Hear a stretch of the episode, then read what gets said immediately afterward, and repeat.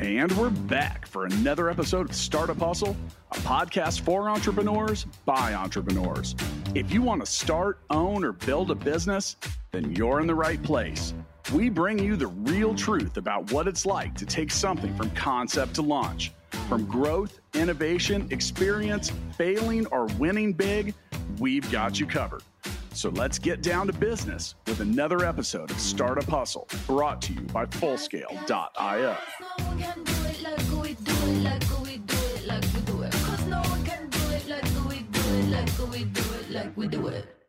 And we're back, back for another episode of Startup Hustle. Matt DeCoursey here to have another conversation I'm hoping helps your business grow. Look, guys, it's a grind.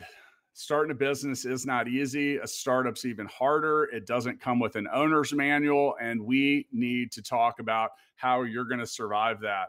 If you haven't been an entrepreneur, you haven't owned a business, you honestly have no idea what's coming until you actually do it.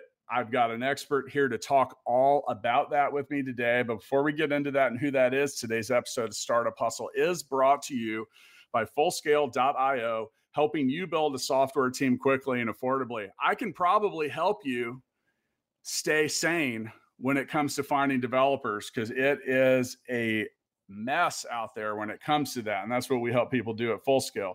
With me today, I've got Captain Hoff, or otherwise known as Steven Hoffman, multiple author of multiple books the CEO and captain of Founderspace. You can go to founderspace.com. There's a link in the show notes straight out of San Francisco. Founderspace is one of the leading startup accelerators in the world with over 50 partners in 22 countries. Forbes and Entrepreneur magazine have ranked Founderspace as the number one incubator for overseas startups. They offer venture funding, corporate innovation, tours, workshops, a little, and probably some good advice along the way Steven, welcome to Startup Hustle. Fantastic to be here. Yeah, and, and, you know, I like to always start by asking. Uh, you know, I say no one tells a story better than CEOs and founders themselves. So, why don't you give us a little bit of your own backstory? Well, I will tell you, I know how tough it is to survive a startup because I have done three venture funded startups and two bootstrap startups. And now I work with literally hundreds of entrepreneurs all around the world, helping them with their startups, like everything they go through. So at Founderspace, what we do is we run an accelerator, which is basically we bring startups in and we actually give them access to capital, resources, you know, different marketing, and open up new markets globally for them. And we also mentor them, go really deep on their business plans and really try to get inside their business and inside their heads so that when they smack up against that wall, which we all do, especially in the early stages, you can actually get around it and, and keep making progress. Yeah, I want to. I, I, don't want to leave this out. Now, you, I, I, mentioned in the intro that you've written books on the subject. One of which is called "Surviving a Startup." You're also the author of "The Five Forces That Can Change Everything," as well as "Make Elephants Fly," which is the process of radical innovation. Um, so, you know, just wanted to mention that as we uh, in, embark in our conversation about this, that you have, much like many of us here at Startup Hustle. Uh, lived, eat, breathed, sleep, dreamt, had nightmares about, and probably dealt with a hell of a lot of stress along the way. So, you know, I'm just going to go ahead and start this conversation out because I think every entrepreneur has often has a zillion ideas. And sometimes it's like, which one should I pursue? Which one should I chase? But really, in the end, I think the question is, you know, should entrepreneurs start with their biggest ideas or just small ones? That's a great question. So I actually write about this exact thing in my other book, Make Elephants Fly, which is all about the elephant is your big idea that you mm-hmm. want to get off the ground and how do you make it fly? Well, the irony is we all like as when we're starting out think we have to have that epiphany, that incredible idea that will actually change the world. Everybody says that. You go out and you change the world. That's what we say in Silicon Valley.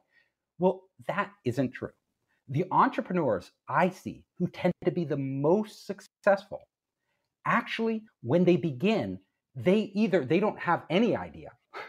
they usually just are really interested in something. They re- are really fascinated by it, or they have a problem themselves that they want to solve and they really focused on fixing that problem for themselves and there just happens to be a lot of other people who need that same solution so i tell entrepreneurs you know don't fixate on an idea big or small like whether it's big or small because that will trap you as soon as you get an idea in your head you feel like wow this idea is brilliant i love it i have to go out and sell this to the world well, as an entrepreneur, your job is not to sell your idea because what's in your head, it, it, it might not exist in the world. There might not be anybody who actually cares about it. So, what I tell entrepreneurs to do is don't lock down on a single idea. Actually, pick a direction, go into the world eh, with an open mind, and start discovering what's there. With, with you know, you should engage with who your potential customers are even before you have an idea. Because honestly, your idea, whatever you have in head, it might be good, but they may have a better one. Like they're the ones, without them, you have nothing. Like you have no product unless they want it. So why don't you go to them and figure out what they really, really need right now? And I will tell you, everybody has problems out there. The world, the markets are always shifting, new technologies always emerging. You know, things, people have new needs every single year.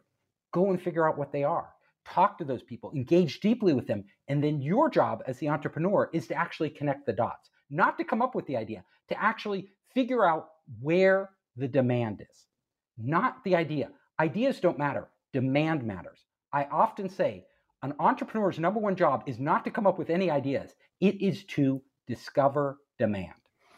So, I, I, and I fully agree with you. Ideas are a dime a dozen. Like reach out to me if you want million dollar ideas. I've got they're discarded daily. And you know, part of that is wanting to do bigger things and better things, but really in the end it's the execution that an idea is worthless if you can't execute it. So it kind of parlaying off your first comments in that first question of do you start with big ideas or small ones?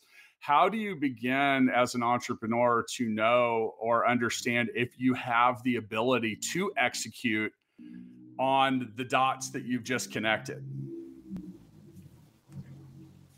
So, yeah, this is the other piece of the puzzle. So, one is how do you get started? Which direction you go? The other is how do you execute on it? Because execution is everything. I work with teams all the time. And I will tell you, if you can have the most incredible ideas in the world, the, the CEO, the founders can have the most incredible ideas, but if their team isn't great, they will invariably drop the ball. And somebody else will pick up that ball and run with it. Because the world is super competitive. Once an idea comes into the world, lots of people have it. You aren't the only one. There's other people out doing similar things. Somebody will figure it out, and the one who can execute it right is the one that wins, not the first one to have the idea. So, how do you ensure that you can be the one to execute it right? when you start a company, instead of trying to think of ideas, which I tell you not to do, spend 80% of your time up front, 80% finding the people you need to actually transform a business, right? So, usually in today's world, uh, businesses that grow really fast, businesses that I tend to work with that are venture funded startups, they access new technology and apply it to solving problems that haven't been solved. So, in order to form a team, you need to figure out who these people are. You may be a great leader, like that's you know a number one qualification for a CEO. You need to find out who's great great technical person, who's a great designer, like can actually bring a product to life, who can go out and put together a whole marketing plan. Bring these people together at the beginning and then together start on this journey. And it doesn't have to be your idea. Remember that. Because if it, you don't have an idea, you can actually bond them more closely to your team because you're in it together, all of you going into the world to discover what works. You're going to go out there as a team, you're going to start engaging. Let's say you think you can improve agriculture, right? And with new technology. Well, then you as a team are going to go into this industry from the outside because it's usually the outsiders who make the big change because they they actually have an open mind they have access to resources and technologies that the insiders don't really know about. They go in there and you start experimenting. Okay, so th- that's a challenging conversation for a lot of people to have, though, because and you know, there's someone out there listening right now that's going, so wait a minute, I need to go find the best people and convince them to join forces with me on an idea that we haven't had yet. It, it, it ah, see, this is you you named it. Like i get so many entrepreneurs who are like yeah how do i find these people? You tell me to go out and find these amazing people. Like but if you don't find amazing people honestly you're wasting your sure. time. You are wasting your time. Because you know one person never builds a billion dollar company. Like no matter how talented you are you're going to need other people. So like as an investor and i know this is true from other investors in silicon valley too you know we look at the team very closely because the first test of a great ceo is can you bring in those people? That person who could have been working at Microsoft or Google, getting a six figure salary, and actually make them give that up to join you in a startup with, you know, n- nothing, right? You and now I'm telling you, you don't even have an idea to sell them on. But honestly, people join because they want to. They don't join. Bec- most people won't join just because they think your idea is great. They join because they want to make a difference. They want to contribute. You, if you go to somebody and you're trying to recruit them and you're just trying to sell them on your vision, they, they, you know what they feel like? Oh, it's your vision, not my vision. The best way to bring great people into your company is say, I want to build, let's build this together. I know, and this is how you sell them. You go, I know this industry is going to be totally transformed in the next 10 years. Like there's all these new innovations and technologies and processes coming into play that they aren't taking advantage of. Why shouldn't we be the ones to do it. You, me, and we'll get other people who are really the best people we we could possibly find. We're going to go in there as the killer team, and we're going to figure this out together. That is a better way to motivate people to join your team than trying to convince them your idea is great when you have no proof. Because if, if you had proof, somebody would have done it already. Like they would have done it. It's a new idea. You don't have proof. Don't even try to sell them on that. Sell them on the collaboration you're gonna do it together. That's not too far off from the full scale story because Matt Watson and I, when we had both been successful mm. entrepreneurs, we had both done multiple things that had quote mattered at least in our world and we knew we would do something together but we weren't sure what. So matt said why don't you just sell your office building and move your office in with with me because i've got all this extra space and i and you know i had just exited a, bu- a, business and i'm sitting there thinking all right what else do i have to do uh, so yeah i did and it was a few months later then we became partners on a business and that wasn't even the business that turned into what we do now so yeah sometimes you just gotta you got to keep throwing stuff in the oven and and see what happens. We knew that being around each other would result in ideas, and we threw a hell of a lot of them away. We iterated a bunch of them, and then finally, you kind of you do kind of ha- can and do have that eureka moment of sorts where you oh wow this could really go well. So you know we'll see. Um, okay so it, it's a crowded world. There's tons of entrepreneurs doing tons of different things. I mean we've even uh, kind of circled around that and there's you know you got to do it better faster cheaper. We we know all those things. But i think a real question is is i mean how do we make what we're doing stand out yeah, that is the key. Because honestly, if you go into the marketplace, and, and a lot of entrepreneurs do this, you know, you go into the marketplace, you see there's a, a lot of demand for stuff, you know, products, uh, things people are, really need that. But there's a lot of competition out there, and they all have pretty good products. If you don't offer something, if you offer something that's just a little better than the competition out there, you're dead before you start because they're already going. They already have customers. They're already building their brand. You know, they're established, they're revved up, and you're just beginning. So you're way behind.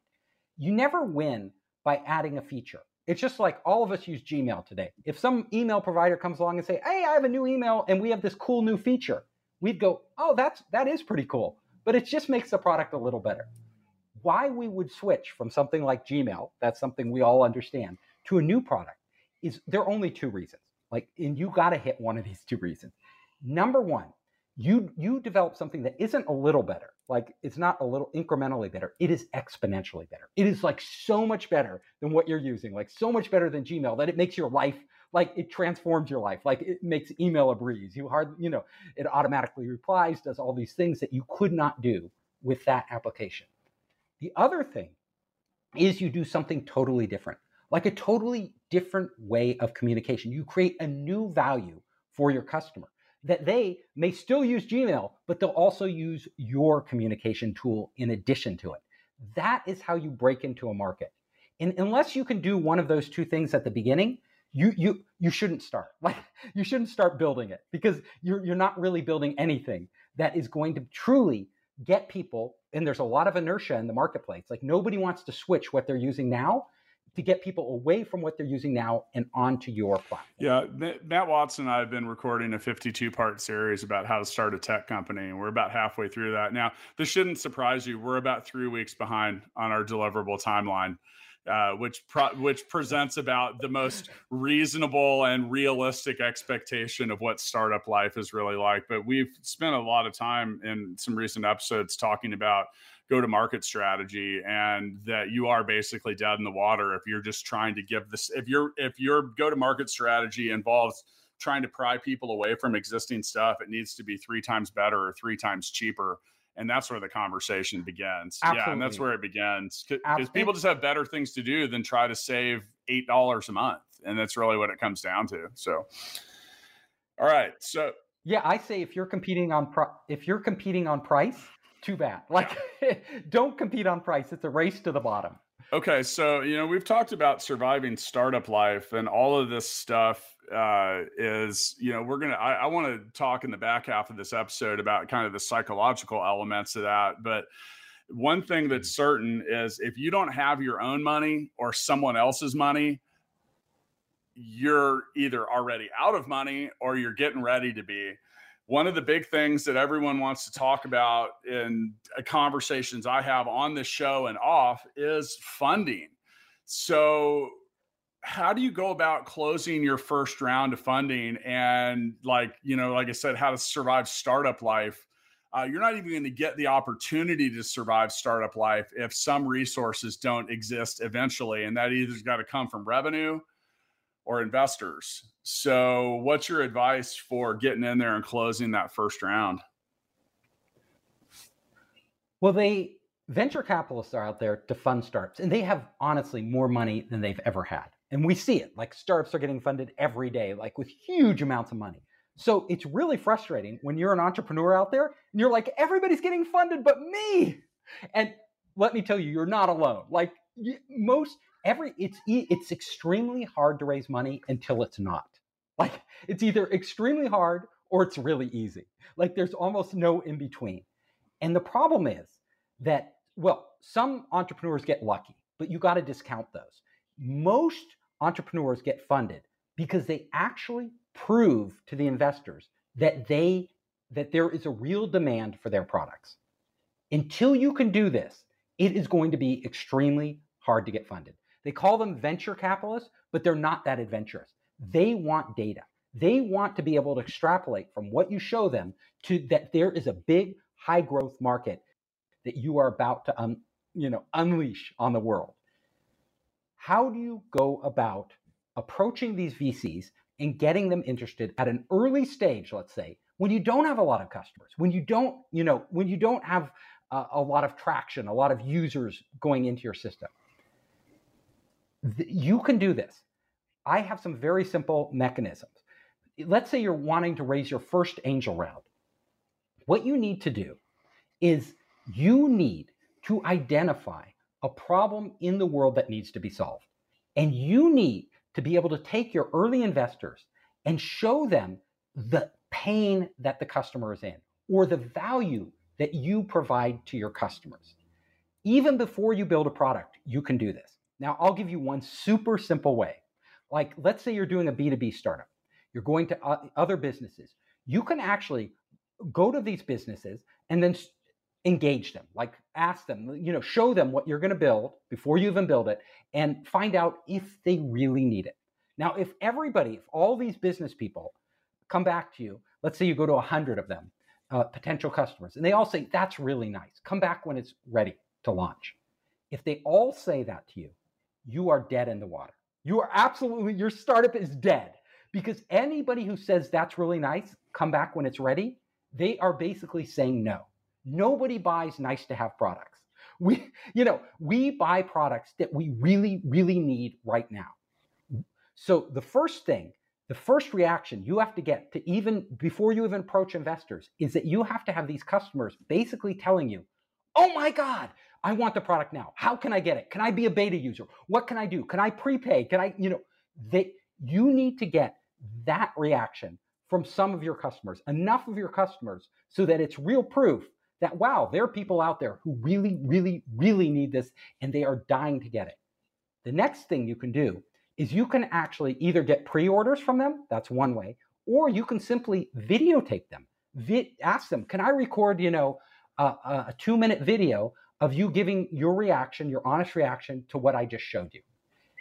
And then you splice all these videos together. You could bring that to an investor early on, an angel investor, and show them, you know, 20 customers who are dying to get this product, and then they can call up to verify.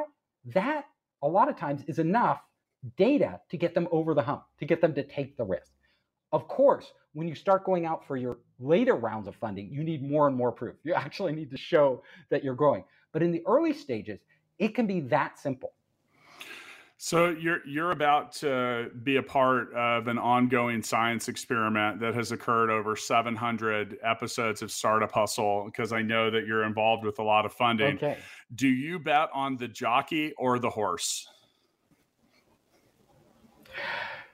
So this is a great question. Um, when I am investing, I always bet on the jockey. So I bet on the CEO. If, if the I bet on the CEO because I have seen it over and over again that leadership makes all the difference.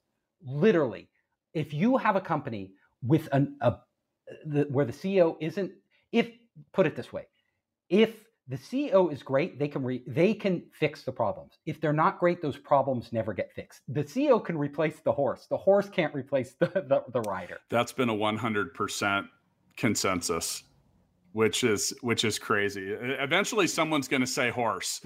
But uh, yeah, we I mean we're on we're on coming up on 4 years of, of people selecting the jockey or jockeys and that's you know a really important part of everything. Once again, with me today, I've got Steven Hoffman. Steven is also known as Captain Hoff. He's the CEO and captain of Founderspace. Go to founderspace.com. They work with a lot of people doing a lot of different things. So do we at Fullscale, and that's who today's episode of Startup Hustle sponsored by. So you go to fullscale.io and let's talk about building you a winning software team and doing it quickly and affordably.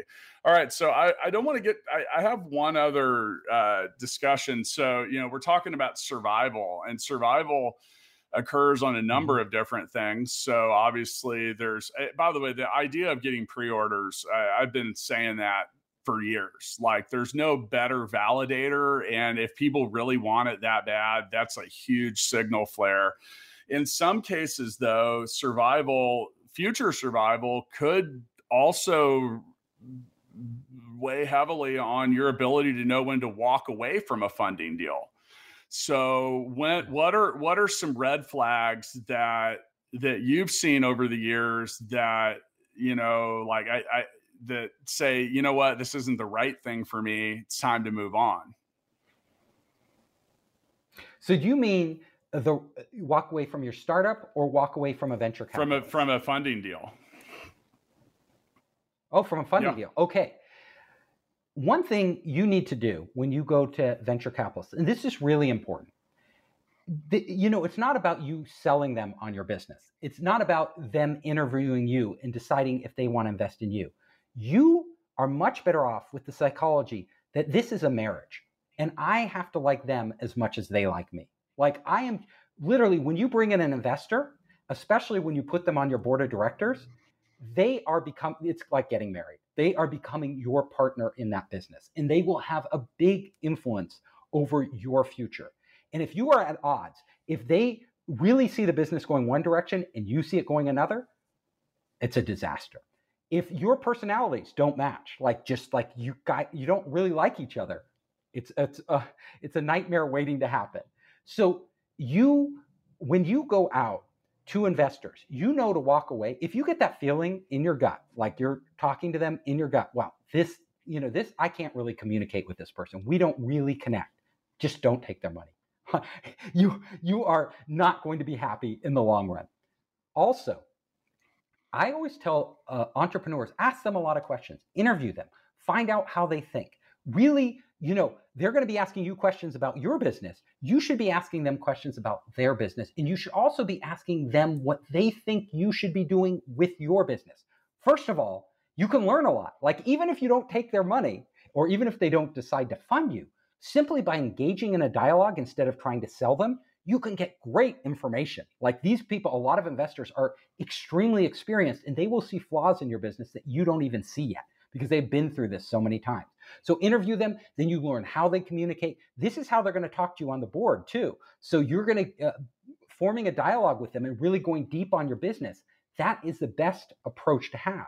And I will tell you in the long run, investors are more likely to invest in you if you actually have a dialogue with them because they like that too. They want to contribute. They don't want to just give you their money and walk away. They want to feel like they're actually building something with you. So make them your partner from the start and then look for red flags.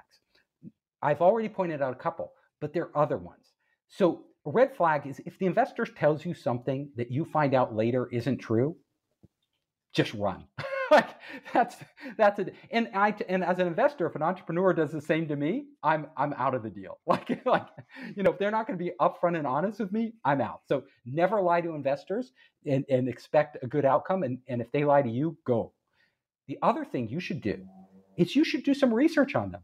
Get online, find out the past deals they did.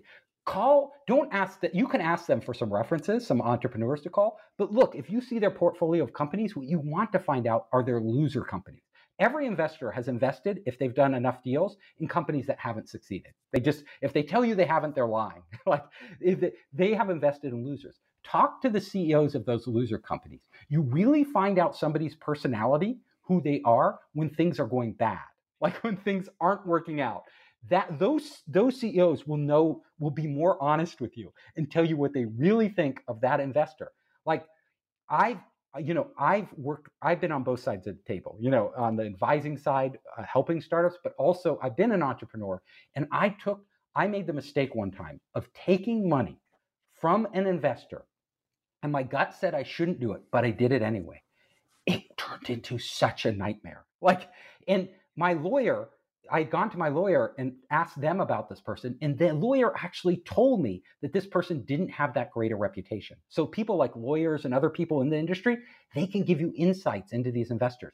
But I needed the money so badly, or I thought I needed it, that I took it anyway. Huge, huge mistake. Turned into such a nightmare, I gave back the money. I literally gave back millions of dollars. Like I couldn't wait to get out of that deal. So that just tells you you know don't do it. You're not go- you're you're not going to wind up happy. Instead go into the industry find out all the people who know this investor and start doing your homework just like you would when you hire an, a, an employee employee or bring on a partner. Doing that can be really beneficial. Yeah, in my book Million Dollar Bedroom, I point out that you before you take money and you are partnering with people at that point, regardless to who has control of the decisions, uh, it's easier to get rid of your husband or wife than it is to get rid of your partners in most situations. So it's it's it's a it's beyond marriage, and you know you'll see some of that occur. For me, a couple things that are red flags is I want to make sure it depends on what stage you're taking money in, but so many people that are listening are probably going to take angel money. It's not going to be VC related in the beginning. It's friends, family, stuff like that. I look for certain red flags. Some of the things that uh, uh, how soon do I get my money back? Uh, what's gonna what's my return to be? like these are questions in most businesses that you can't answer and if that's the immediate if the immediate question that's being presented to you by the investor is related to how fast do i get my money back out or what are my overall returns then you might find that you're going to be in a disappointing situation as well. So, you know, there there's there's a whole we and by the way, we have a whole lot of episodes about investment. Scroll through the feed and just look for it because there are red flags. And like you said, I, the nightmare that can exist from getting the wrong people on the boat because your attention will quickly turn to just getting them out of the boat eh, rather than all of the other stuff that matters at the business, like growing it or building a great culture. And that can invariably all lead to your failure. Now, with that, starting a new business is a daunting task statistically. you're overwhelmingly looking at failure. So, in you know, why, in your opinion, do 90% of startups fail?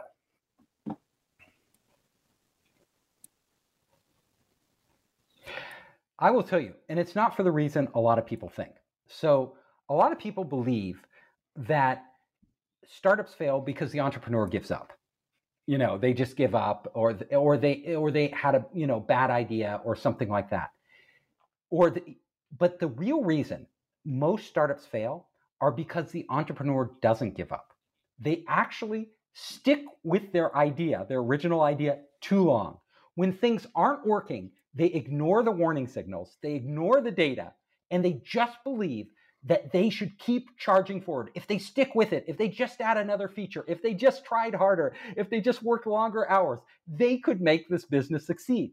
But I will tell you, it doesn't work that way.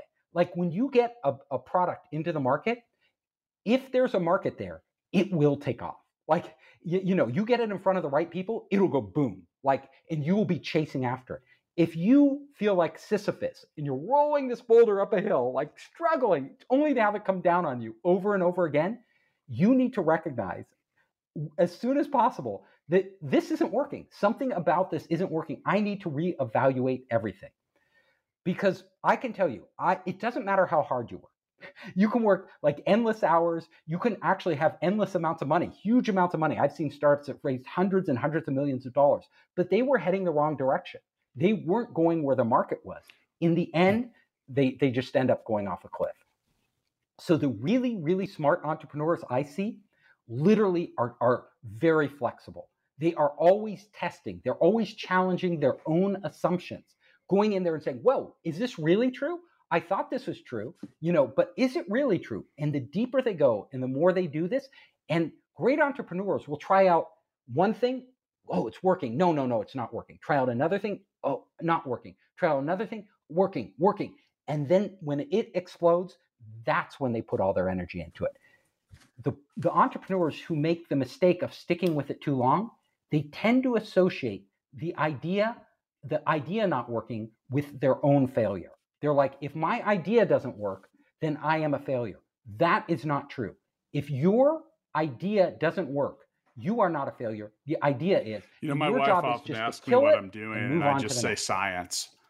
And uh, and and because it is, it's like a. I mean, my life over the last 20 years has been yes. a series of mad scientist experiments. Now, you're while you're busy trying to make the elephant fly, I have an elephant that I often reference, and I'm looking for a crack and once I find that crack, my first priority becomes to figure out how to shove an elephant through it. Mm. Uh, but that's that that ongoing science experiment. So like I'm often trying 10 ah. different things, and you know, like sometimes it's it's different. It, it, it, involves everything from approaches to leadership, planning, marketing, advertising, all of it. And I, you know, I, I I find myself saying a lot. I try ten things because I'm hoping that one say hoping that one will actually be what I need it to be. Now, with that, you got to learn to discard these ideas. Um, I feel like I and and you know what? Occasionally, you might discard one too early, but that's okay. That's part of it. I think I'd rather have discarded a winning solution rather than riding twenty that are terrible hoping to hang on to that. So, you know, back into the the whole realm of survivability, when do you feel like it's time to abandon or pivot off of certain things? Like I know we've said some of it like the market isn't responding, but um, you know, I think that as founders and entrepreneurs, sometimes being stubborn is what gets it done, and sometimes it's also what drives us off the cliff. So, in the in the world of survivability. And that, by the way, that same cliff, I'll often yeah. tell you, you just need to jump off of it and then build wings.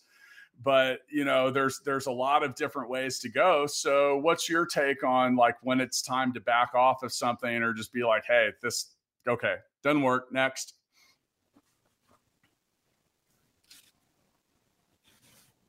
I have a very simple rule. It's so simple. Now, entrepreneurs come up to me all the time and they're like, Captain Hoff, Captain Hoff. You know, I've been struggling on this for two years. Should, you know, should I keep doing it uh, or should I quit? I always say, you should quit. You should quit. Because what they're doing is they're asking me for permission to quit. They are basically telling me it doesn't work. Like nobody wants, you know, most people won't even admit to themselves it isn't working. They just say, I have to work harder. I have to try harder. I have to try something else. I will get this to work. Entrepreneurs by nature don't want to give up. Nobody wants to give up. You know, we all want to be successful in the first thing we try, but that isn't the way the world works, unfortunately. So, my simple answer to your question is as soon as you ask yourself, should I quit? Yes, the answer is almost always yes. And if you take that, yes, sometimes you will be wrong, just like you pointed out. Sometimes you will quit too early, but more often than not, you will save yourself from sticking. Yeah, that's that. That yeah. As I as I've gained more experience in life, which is air quoted of getting older, I've really gone with the trust the gut. You know, and that's and if you're, it's the same thing with employees. You know, that a lot of people will tell you that if you're thinking about letting someone go, you should just go do it because you're searching for that reason, that that justification.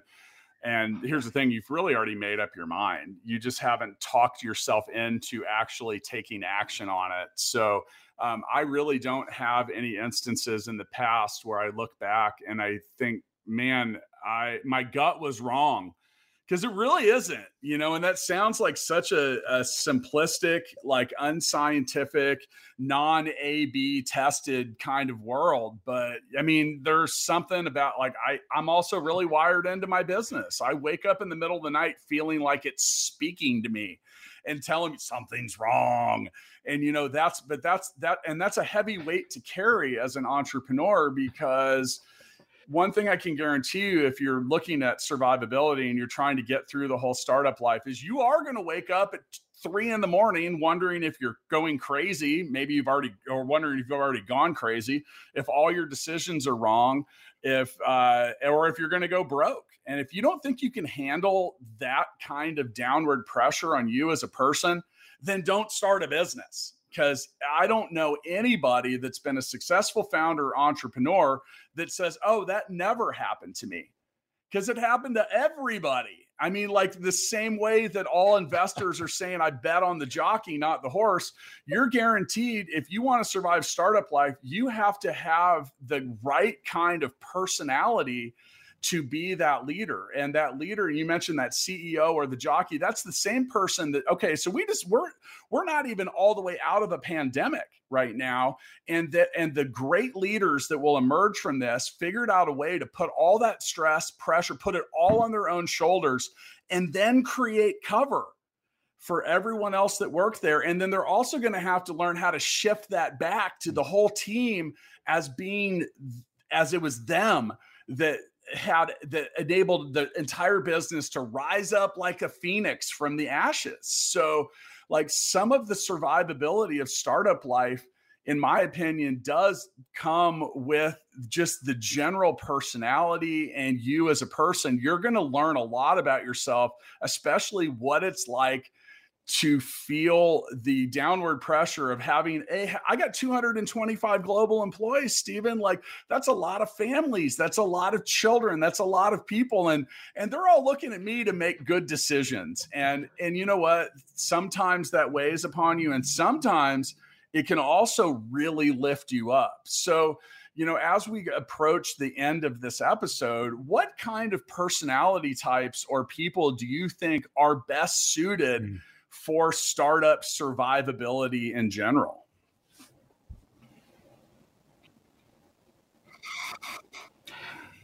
Well, I will tell you, there are you need to ask yourself a couple things. Number one, can you handle stress? Like you pointed out, you know, doing a startup is incredibly stressful. Like there is, you know, if it's not one problem, it's another. When you are doing a startup, there's always some crisis because it's a growing company. It's very fragile. Things are always changing. You are, and you are responsible for all of them. Number two, uh, you need to be very flexible. So people who like routine, like to do the same thing every day, like stability and consistency, that is not the best quality to be an entrepreneur because things aren't routine. You have to actually be the type of person who loves change, who loves it when things kind of go crazy, who wants a challenge, who wants, you know, who who wants to discover new things and doesn't mind if they're not working out. That is the personality trait you need. Number three, you need, you know, like we said before, you need to be determined. Like you can't give up. That's different than sticking with an idea. Like sticking with an idea is one thing, but giving up isn't give is when you just stop trying. Giving up isn't quitting one idea and trying another. That is just uh, continuing on a path, taking what you've learned and going a different direction. So the really great entrepreneurs, they're just dogged. Like they will um, you know, if they hit their head against a wall, they'll just like, okay, I'm going to go another direction. They hit their head against that wall. Okay, I'm going to find a way under or over this wall. They will find everything they see. They don't see it as um, a problem. They actually look at it as a challenge. If you can look at all these things as challenges rather than uh, kind of problems that are burdening you, you will be much more successful as an entrepreneur. And then the the final quality that really makes great entrepreneurs is the ability to be curious about the world, like to go into the world and actually don't accept what you see. Don't accept on the surface. So all we all believe what kind of what everybody around us is telling us, but the ones entrepreneurs who make that breakthrough, they're like, no, why is that happening? Why is that? Tell me. And they not only have this ethos in themselves, but they engage it with their employees. When they bring their teams in there, they are always challenging them to ask why.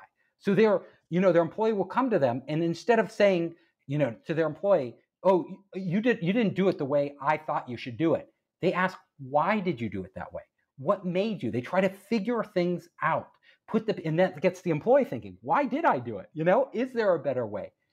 those type of people make really great innovators. Yeah, I agree really with you fully. I think you know there's a couple stage. things that uh, you know I, I loosely have been studying the characteristics that make up quote genius. Uh, for the last few years, and there's this really fine, and that leads to like a discussion of mm are you a genius or are you crazy? Because there's uh, this micro thin line between the two, but there are some qualities that exist. Now, I think if you're going to be a successful entrepreneur, you got. And by the way, these these same qualities exist for genius. Uh, drive is a big one. You have to be driven to find answers, find solutions, and and be driven mm-hmm. to get up and do it at about any time of the day because one thing you're guaranteed to run into is Murphy's Law. Like Murphy's Law proves mm. itself to entrepreneurs like all day, every day, meaning the worst stuff will happen at the least convenient time for it to happen. So that's part of that. Like if you like structure and stability, like I mentioned at the beginning of this episode, this shit doesn't come with an owner's manual, people. So you got to kind of write it along the way and it's an ever changing manual too because what you just wrote is going to change a couple other things that are qualities that stick out courage if you don't have courage if you're not eh, like if you're just kind of generally mm. afraid mm. like i hear this a lot well i want to start my own business okay why haven't you done it well i don't know i mean i could lose everything yeah, you could also make a billion dollars, you know? So, like, nothing, if you're not ready to, uh, I, I, if you're at a casino, they're going to say you can't win what you don't bet. So, you are going to have to do a little bit of that. And a couple other things you have devotion to goals. Like, you got to be devoted for getting your stuff done.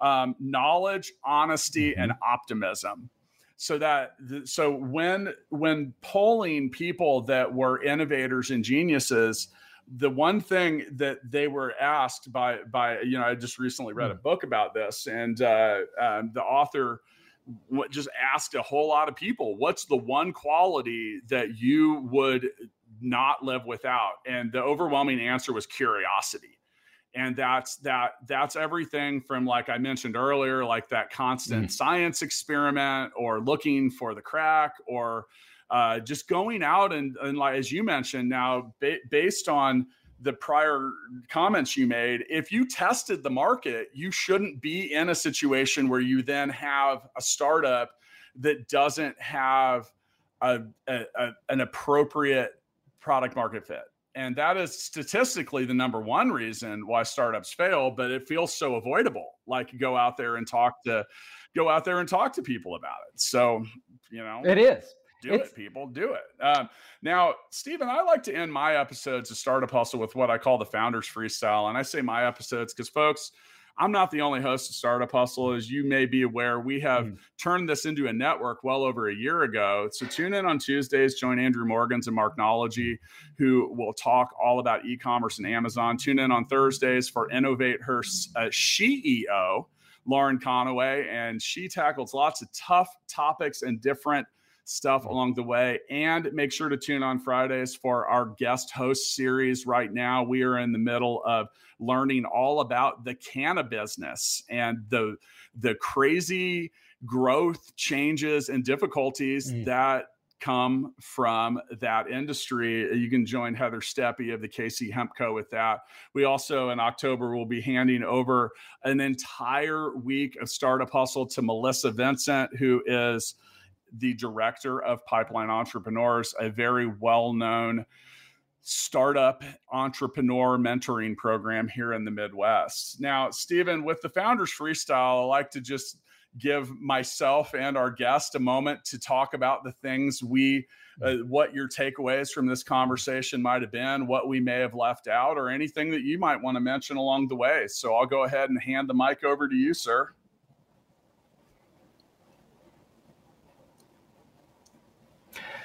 I would like to tell entrepreneurs out there that every day new opportunities are being born. So if you think like we've had we've had a lot of unicorns, there's been a lot of success, you know, over the past 20 years, you know, you it's nothing compared to what lies in the future. And that's because the internet has connected the whole world. People are building upon other people's knowledge. New ideas are literally being born every day. New technologies are opening up doors of opportunity every time a new technology comes into the world, you can actually take that technology and reinvent a whole business. So just stay tuned. I, I want to point out some of the technologies that I'm really excited about that are going to have massive opportunities. So if you're thinking of being an entrepreneur, you haven't dived in, or you've hit a brick wall, it isn't working, you realize today that, oh, you know, I'm question, you know, I do want to quit. I should quit. I should try something new. Because honestly, if it's not working, there's there are ideas out there that are multi-billion dollars ideas just waiting for somebody like you to come on and take them. Now let me give you a few areas that are super exciting. We have all seen AI. Like AI is literally it's like electricity. It is transforming every business on the planet. And AI is evolving too. So AI isn't going to stop every business can be made smarter. Every process can be made more efficient with intelligence. Intelligence is being embedded in everything in our lives. If you can figure out a way to take AI into an industry that isn't using it, boom, you and that industry has money, you have a chance of building a really solid business. Number two, it's kind of out there and it's a new technology, but it's called brain computer interfaces. These are interfaces that they're getting to the point where we can actually read people's brainwaves and actually take that information and use it in the real world. So there are companies like Facebook out there, Google, other big companies in the world, Apple, that are experimenting with this right now because they realize that the first person to actually figure out how to take useful information from your brain and connect it to the internet boom, they have the next operating system, the Brain OS. Like it won't be iOS or Android, it'll be the Brain OS because we won't need these devices. A lot of what we'll be doing in, in 20 years, let's say, will be done directly from our minds into the internet, uploading and downloading information. If you want to know more about this, there's a lot on Founderspace. I talk about all the different technologies out there. Let me go into a third one genetics. We ain't seen nothing yet when it comes to gene editing. You know, CRISPR that allows us to basically edit genes, we have, uh, you know, we have basically decoded the source code for life on Earth. So there are huge potential out there now for entrepreneurs to actually take this gene editing technology, which is literally getting better every month. Like we are becoming more sophisticated in how we edit genes and start creating new types of plants and new types of animals that never existed before. They are actually breeding cows in Florida now that can withstand high heats for climate change. They're breeding crops that use much less water, much less pesticides. We are, you know, Elon Musk is going to need a whole new supply of gene edited uh, plants and animals to survive on Mars if he, you know, if he manages to colonize it. And in our bodies, like literally, we have the potential now to cure cancer and all these diseases. Those are in the pipeline. They are being developed today. They aren't here yet, but you know, we already have gene editing technologies that can cure blindness. Like people inherit a disease that causes them to go blind, we can reverse that. So we're just at the cusp of this. I encourage people to get into that. And then of course, blockchain, you know, with the whole uh, the whole blockchain out there, you know, there's all these cryptocurrencies, but it, blockchain goes far beyond cryptocurrencies. There are a lot of decentralized systems that will be developed in the future that we have barely begun to conceptualize that will change the way we do business and we interact with smart contracts and everything else those are just a few areas. Yeah, I that's, uh, that's all of you. Great stuff. Explore. I had uh, honestly never considered uh, brain computer interface, so I have some notes there. You've probably kept me awake for the next couple nights. So th- thanks a lot for that one. Um, but no, it, and it, once again with me today, Steven Hoffman, CEO of Founderspace. Go to founderspace.com. A lot of great resources, a lot of great stuff. They have a podcast as well. Steven's the author of three different books um, you just click the link in the show notes and check out the the stuff uh, that they offer. Yeah, I'm going to keep it pretty simple here when it comes to survivability. I think that so I'm 46 years old. I've been an entrepreneur maybe since the day I was born. Um, I've been doing it myself and relied only on myself and many other people that work with me. I guess I should say not just myself, but I've made my own living for a very long time. And, you know, I, I don't really know another way to do it. But people have asked me so many times, they're like, how do you get started? And it's the simplest answer. You just have to start. You have to start somewhere, somehow, but you have to convince yourself and tell yourself that it's what you want to do and make it your priority. Um, you know, I, I jokingly tell people, and I really do believe this. So it was about 20 years ago, I decided making money was my hobby. And I haven't worked a single day since that, you know, so it's not about money. Uh, it is in the end, money's the scorecard, but it's about your passion to solve, change, and improve things, including the people that work with you in this project. Um, you know, one of the things I f- thought was really interesting uh, was the approach of finding great people and saying, "Hey, we'll have the idea along the way." Um, I think that that's going to be easier for some of you than it would be for hmm. others. Mm. If you're already a winning jockey, it should be really easy. Like if you can, if you've already done something notable, or you're an expert in your field you don't have to have even done it as an entrepreneur. You can just be a subject matter expert in something. You're going to be able to attract other people. And now, if you're on the flip side of that coin, go out there and look for other people. Go out there and look for people that, you know, one thing that someone said to me a few years ago is, what what's easier trying to climb the mountain uh, by yourself or asking those on top to pull you up and that whole that whole that was like a paradigm shift for me when when that was said i was like holy wow that's a better idea. So I've spent a lot of time looking up and yelling, Hey, can I get a hand? That's the thing. Reach out to people. You will find that entrepreneurs, especially for other entrepreneurs, are maybe some of the most accessible people that you can find because someone else threw a hand over the ledge and helped pull us up. It's like a it's like a just a knowledge transfer thing. I think that it's very inherent for entrepreneurs to want to help each other and you are in a world of free help, free resources. We're coming up on 700 episodes of this show. They're all free. And if you don't like it, I'll give you your money back. There you go. That's a perfect guarantee. But there's information everywhere. I posted in the Startup Hustle Facebook chat the other day. The knowledge that you seek is the only thing in between you and it is probably a Google search at this point. I mean, there is just literally we are in a golden age of information, resources, help. You have things like Founder Space, and you know, like if that's not the one for you, there's probably one right up the street, but you got to go out and look for it. You got to go find it. You got to get started. Whether or not you can survive it, you're going to find out. I know a lot of people that say they didn't think they would, and now they're thriving, and other people that were positive that they would that are kind of holding their heads as they're walking away from the ashes no better way to figure it out than to get started, though. So I'm going to get back to getting more of my science experiments started again. So, Steven, thank you so much for joining me. And for those of you listening, click the link for Founder Space in the show notes. I'll see you down the road, Captain. Startup Hustles brought to you by Fullscale.io, helping you build a software team quickly and affordably. Make sure you reach down and hit that subscribe button, then come find us on Instagram. See you next time.